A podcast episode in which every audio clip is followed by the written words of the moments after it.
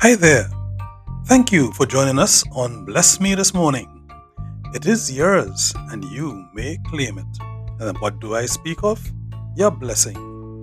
You know, He is your friend, your provider, and protector. And He will be with you every step of the way through in today. Guide me, I pray, in your truth and teach me for your our God, my Savior, and my hope is in you all day long. Psalm 25 and verse 5. Thank you, my friend, for being with us on Bless Me this morning, and uh, we go to prayer in a moment.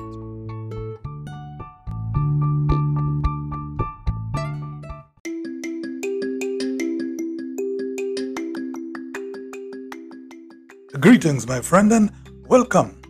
So glad to have you. Welcome to Morning Devotion, our moments of prayer, scripture reading, and reflections. Shall we begin with a prayer? Lord, we thank you for bringing us to the start of this new day. We praise and thank you, O Lord, for protecting us over the night. Help us that as we go through today, O Lord, our thoughts, our actions, even the things that we say, Lord, that these will be pleasing to you. We ask you that the best children that we can be today, that we be that. In Jesus' name, amen. Our scripture reading today we take from the Gospel according to Mark, and we will go from Mark chapter 35 all the way down to uh, let's get to 37 and then we will do reflections to the end of the chapter. While Jesus was still speaking, some people arrived from the official's house to inform him Your daughter is dead. Why trouble the master any further? But Jesus ignored what they said and told the official, Do not fear just believe. And he allowed no one to follow him except Peter, James, and John, the brother of James. The Gospel of the Lord. Yes, we praise you, Lord. My friends, uh, Jairus, Jairus, uh, he was the father who came to Jesus asking help to heal his daughter. And so the news of the daughter's death reached them as he walked with Jesus to his house. But Jesus told him, told Jairus, just believe. Don't worry, just believe.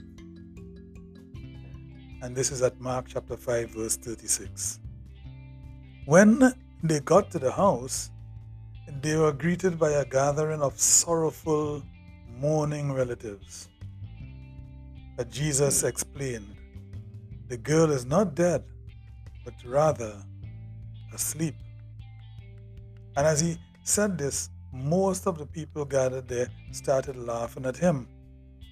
So he ordered them out of the room. Yeah, he sent them out of the room.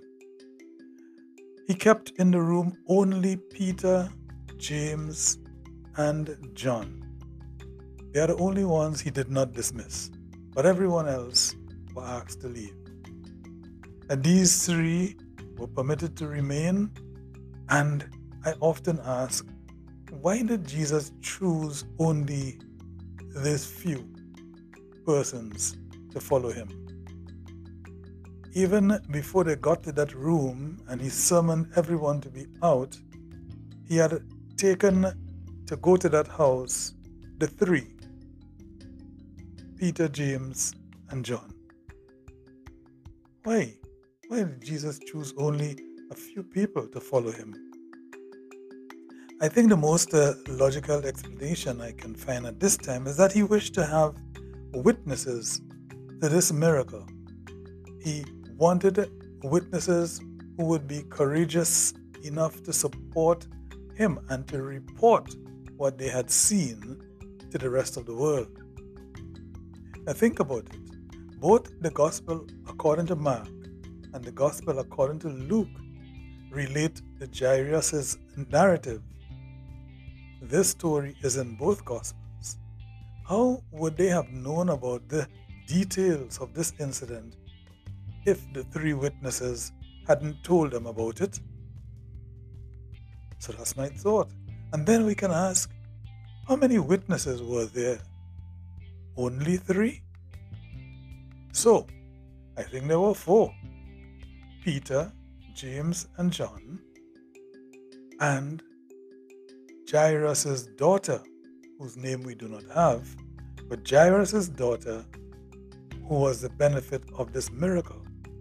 She is the one who got up from her illness, got up from her bed where everyone said she was dead by the miracle of Jesus. She was the fourth witness of this miracle, at the same time being the beneficiary.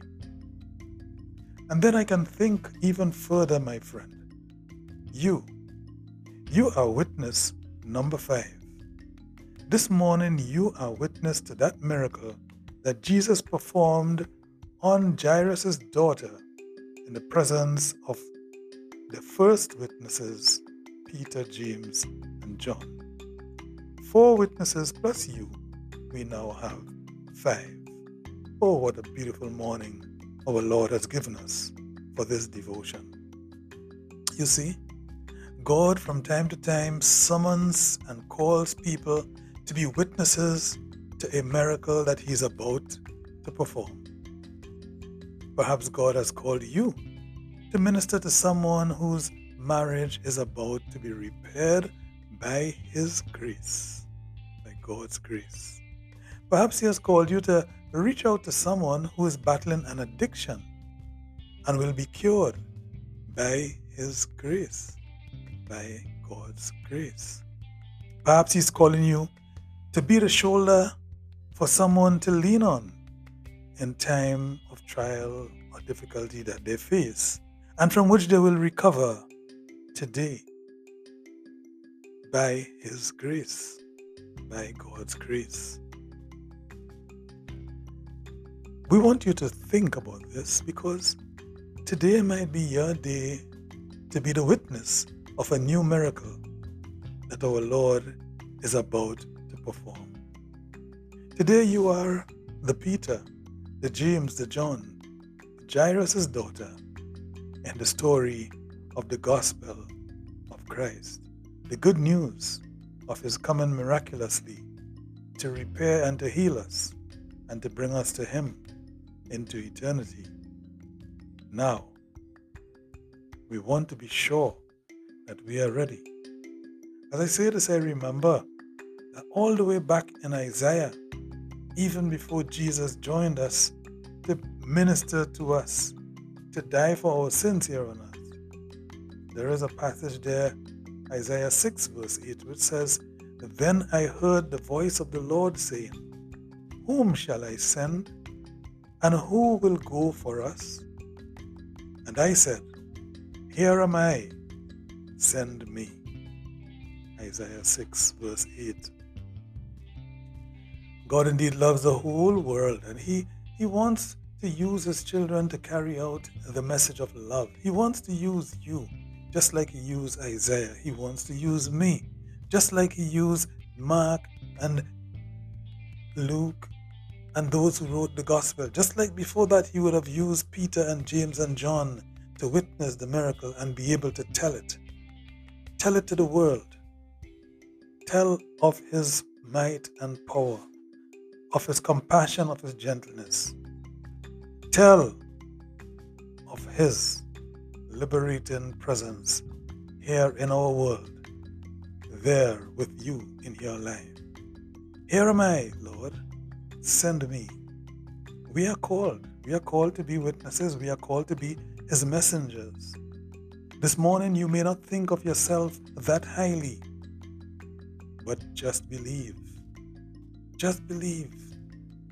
Mark's Gospel, chapter 5, verse 36. He says, Jesus, to Jairus, Have no fear, just believe. And that's your vocational call this morning. That's your devotional call this morning. That you are to be a witness. Do not run away from observing and proclaiming the miracle that the Lord has called you to be witness as He performed. Called you to be witness to as He performed. God's message is for you. Do not flee. It is for me. And I pray that I do not run away today, but that I be the carrier of that message, the witness to that miracle. And so we pray. Allow me to be a trustworthy witness, Lord. Help me to publicly share the wonders, the miracles that you have performed in my life and the lives of others around me that I witness, that I see. Help me to be able to proclaim it. I promise to be a witness and to proclaim your miracles, Lord. And I pray that I be blessed with the grace to know when it's before me and to, with broad shoulders, and strong voice, proclaim and witness it out to others. For this blessing I pray on myself and all those at morning devotion this morning today. In Jesus' name. Amen.